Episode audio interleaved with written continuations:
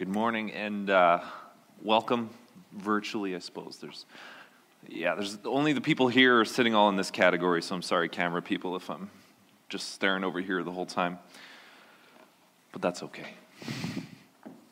Uh, this morning we are continuing our series, What God Has Promised, looking at the marvelous and extravagant things that God has proclaimed that we can hold on to as truth in the Word.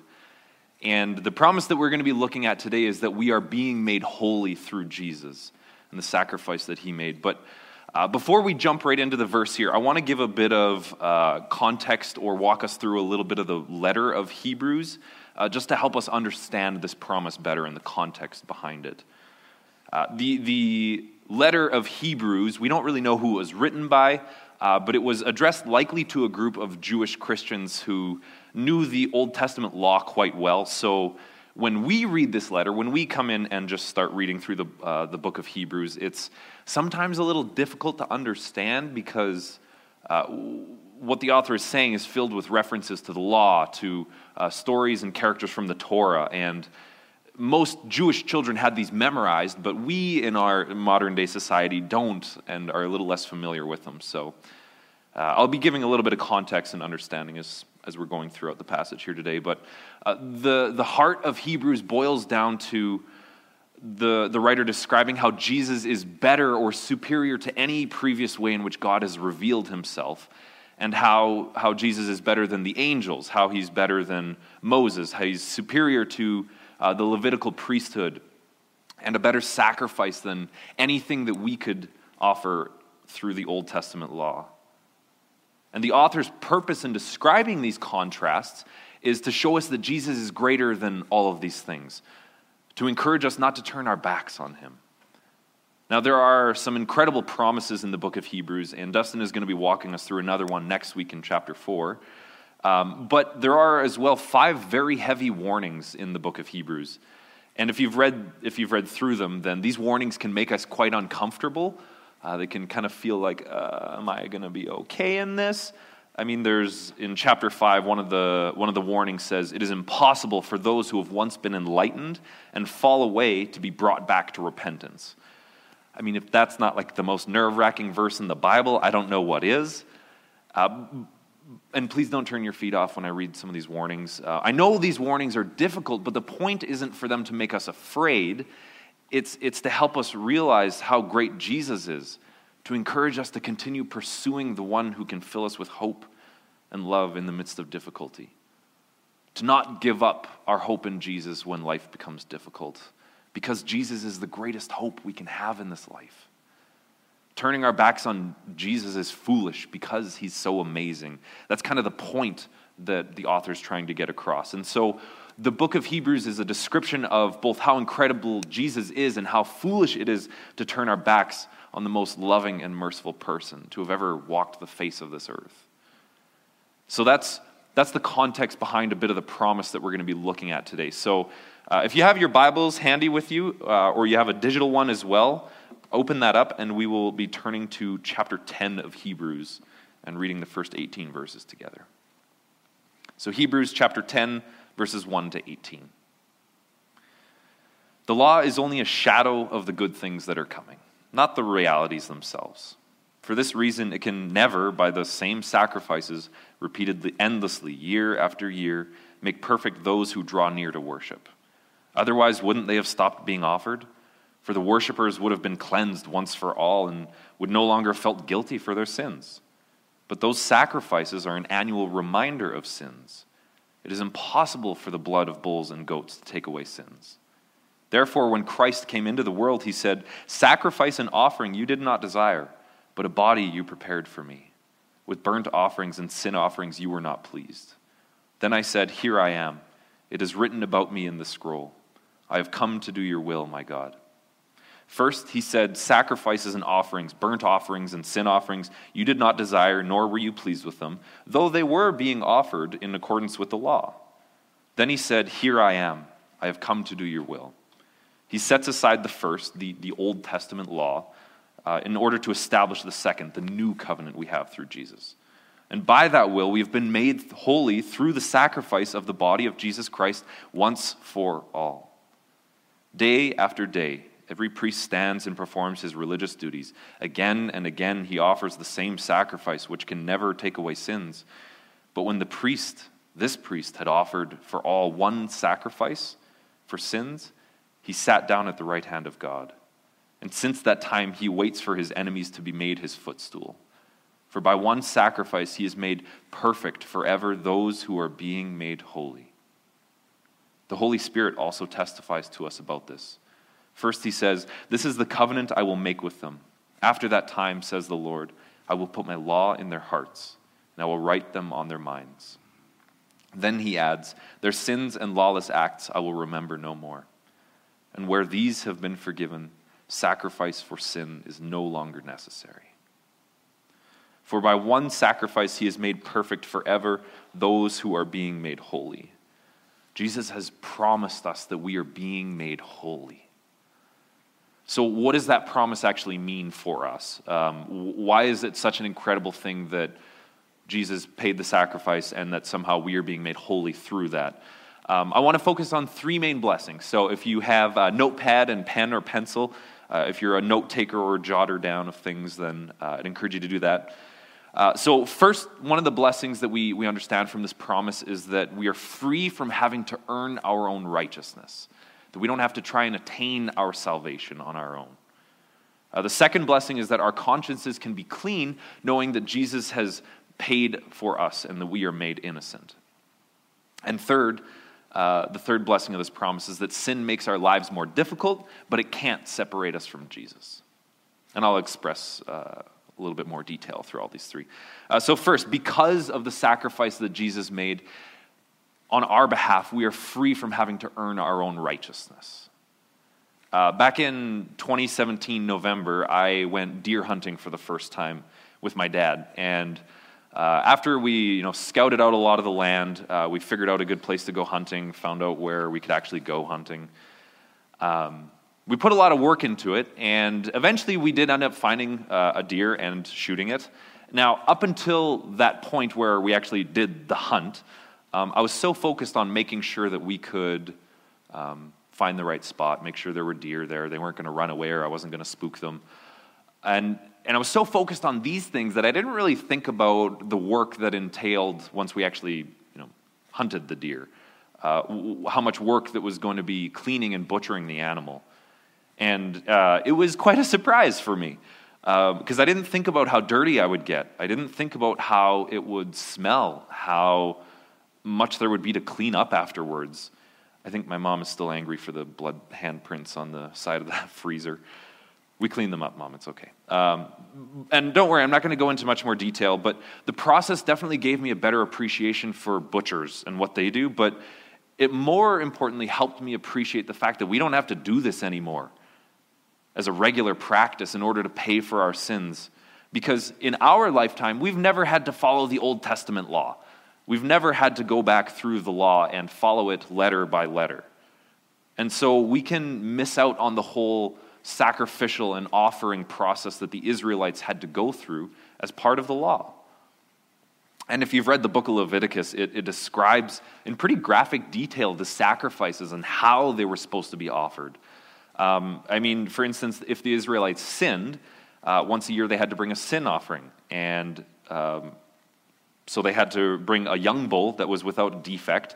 Uh, the Levites would kill it, they'd wipe some of the blood on the horns of the altar. Uh, they would take certain portions of it and burn it in certain places. Uh, it was very specific, and I mean, this wasn't the only sacrifice that was required. There was a different sacrifice or offering required if you touched a dead body, if you had a child, if it was the Sabbath. Uh, so you get this idea that every day there was some sacrifice or offering being made at the tabernacle, and it was difficult, messy, stinky work. And it was what their sin had required, though because the cost of any disobedient act of sin is life. The only payment for our sin can be life. And it's been that way since the beginning of time. After the fall of Adam and Eve, it says that God made them clothing out of the hide of an animal.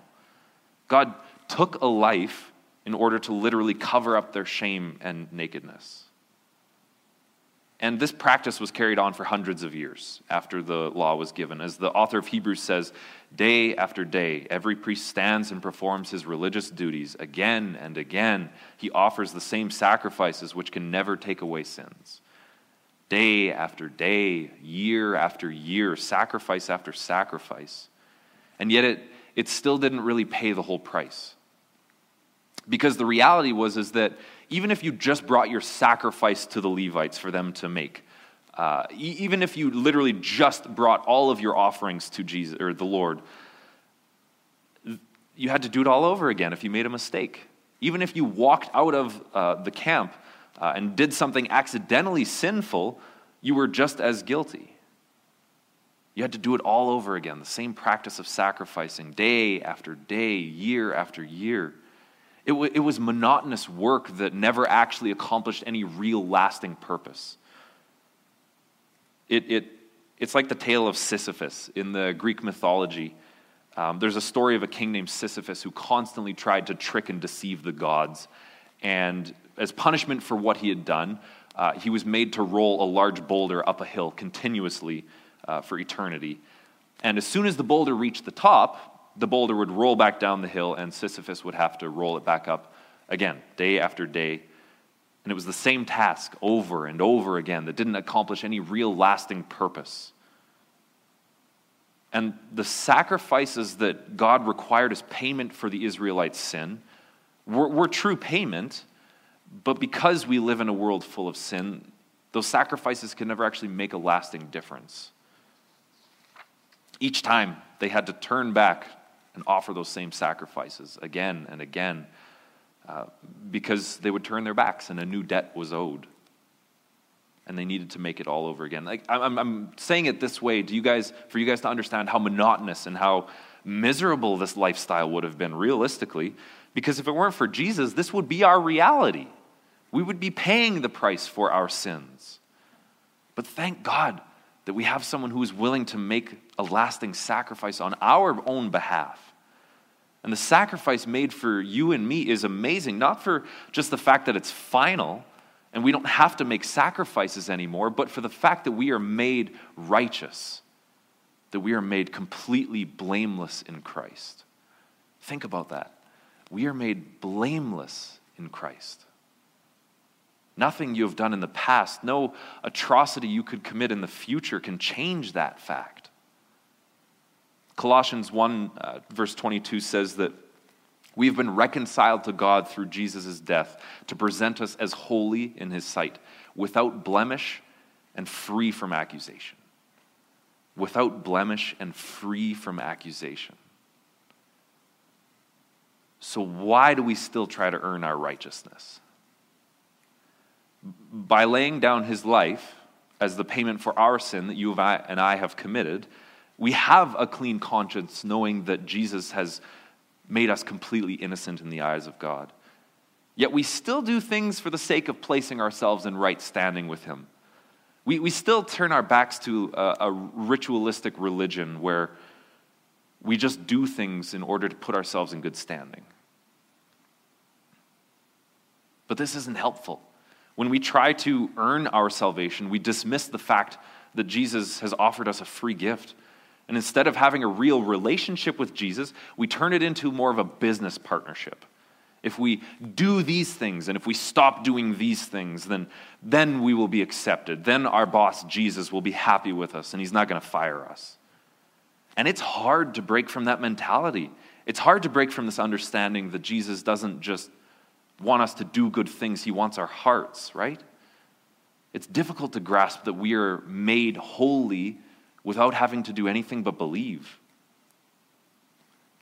But we still try to work for our salvation when we do tasks not out of the fullness of our heart, when we do things not out of the overflow of thankfulness of what Jesus has done in our lives, but out of the, the shame filled guilt or obligation that we feel. And so our faith is replaced with a sense of pride, thinking that I can accomplish this on my own. And fair enough, if I'm honest, those good deeds uh, feel good. I mean, that's why in our society we still see a bunch of people who don't know Jesus doing good deeds because it feels good. I mean, if you, if you were to go on YouTube, um, and I searched it up this past week, uh, look up people giving to the homeless. Uh, and there's some, there's video after video, and it's incredible and it's amazing. But if you'll notice when you watch those videos, they're not for the sake of actually helping people. They're not for the sake of making another person's life better off, although they are doing that. And nearly all of them, they're doing it for their own sake, their own sense of pride making a video to show others how good of a person I really am. And the point isn't for us as followers of Jesus to just do good things anonymously. We are supposed to give without expecting any type of reward from people. But I'm not saying that the point, or I'm, I'm trying to say that the point isn't just to do good things. God doesn't want your good things, God wants you, He wants your life. He wants to have a relationship with you where he can tell you to build a boat big enough to house every animal. And you do it not because of the Instagram followers that you're going to get, not because people are going to think you're amazing and doing a great task for others, but because you trust that Jesus has a good reason for leading you. He, he wants to have a relationship with you like Abraham, where he can tell you to get up and move off to a distant country where you don't know people not so you can brag to others about how you've helped in, in different places of the world, but so that you know who He is and are willing to go because He calls you to. But we still try to go our own way because I think that the voice of guilt is louder sometimes. Uh, a few months ago, one of my friends, he, uh, were, we were talking about our faith, and as we were talking about it, we, he asked me the question um, just about Bible reading. And he specifically asked me if every single time that I read my Bible, if I got something out of it, if, if uh, I felt Jesus was speaking something specifically to me, or the Spirit was revealing words that I might understand. And as I thought about it, I realized no, not every single time that I pick up my Bible and read it do I find something profound or even meaningful at times. And so I told him this, and in, in response, he asked me then why I still read my Bible on those days where I didn't get anything out of it or get anything out of it. Uh, and as I thought about it, partly I, I did recognize I continued to read because keeping up with habits is a good thing, and, and disciplines are a good thing. Uh, and I knew that it would change my heart, even if I didn't see it in the moment. But I realized as well that part of the reason I kept reading my Bible was a sense of pride. Because I thought that if I missed a day of my Bible reading, that somehow I would be unable to hear from God that day, or that He wouldn't be able to work in my life, that I would cause a rift between Himself and myself. Or, or at times I wouldn't even read my Bible with intent to hear from God or with any interest really, because it was just making sure that I had done a task that day. As a Christian, can I be good with myself knowing I didn't read my Bible? No. So I read my Bible only for the sake of accomplishing a task and getting it done. I was a good Christian today. I can check that off in my box. It wasn't about hearing from Jesus or, or having a relationship with him at times. It was about doing things that made me feel better so that I wouldn't feel as guilty. Now, I'm sure we've all been there.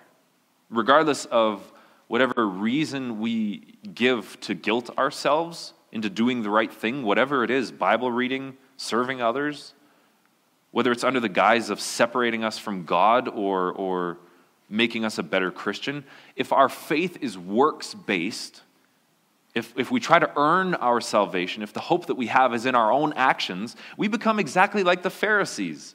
We do the right things, but we hurt other people in the process. Which is why Jesus was so angry with them. They, they did all the right things, uh, but they neglected to have a relationship with Jesus. They didn't know who he was. And we can fall into the same trap. We, we help others out of guilt, not compassion.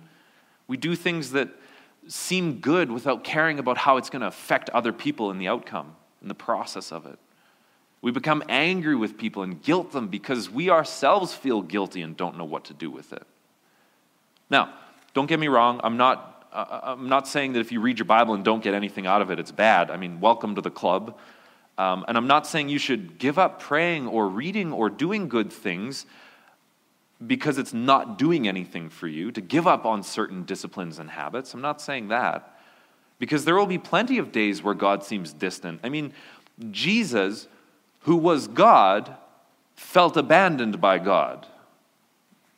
It's kind of an enigma you can wrap yourself around. But the more you remind yourself of truth, the more you pour your heart out to God in prayer and understand the promises that are written in the Bible, the more you will be able to rely on Him. The more you can stand firm on the promise that Jesus will speak when you listen and that He won't abandon you.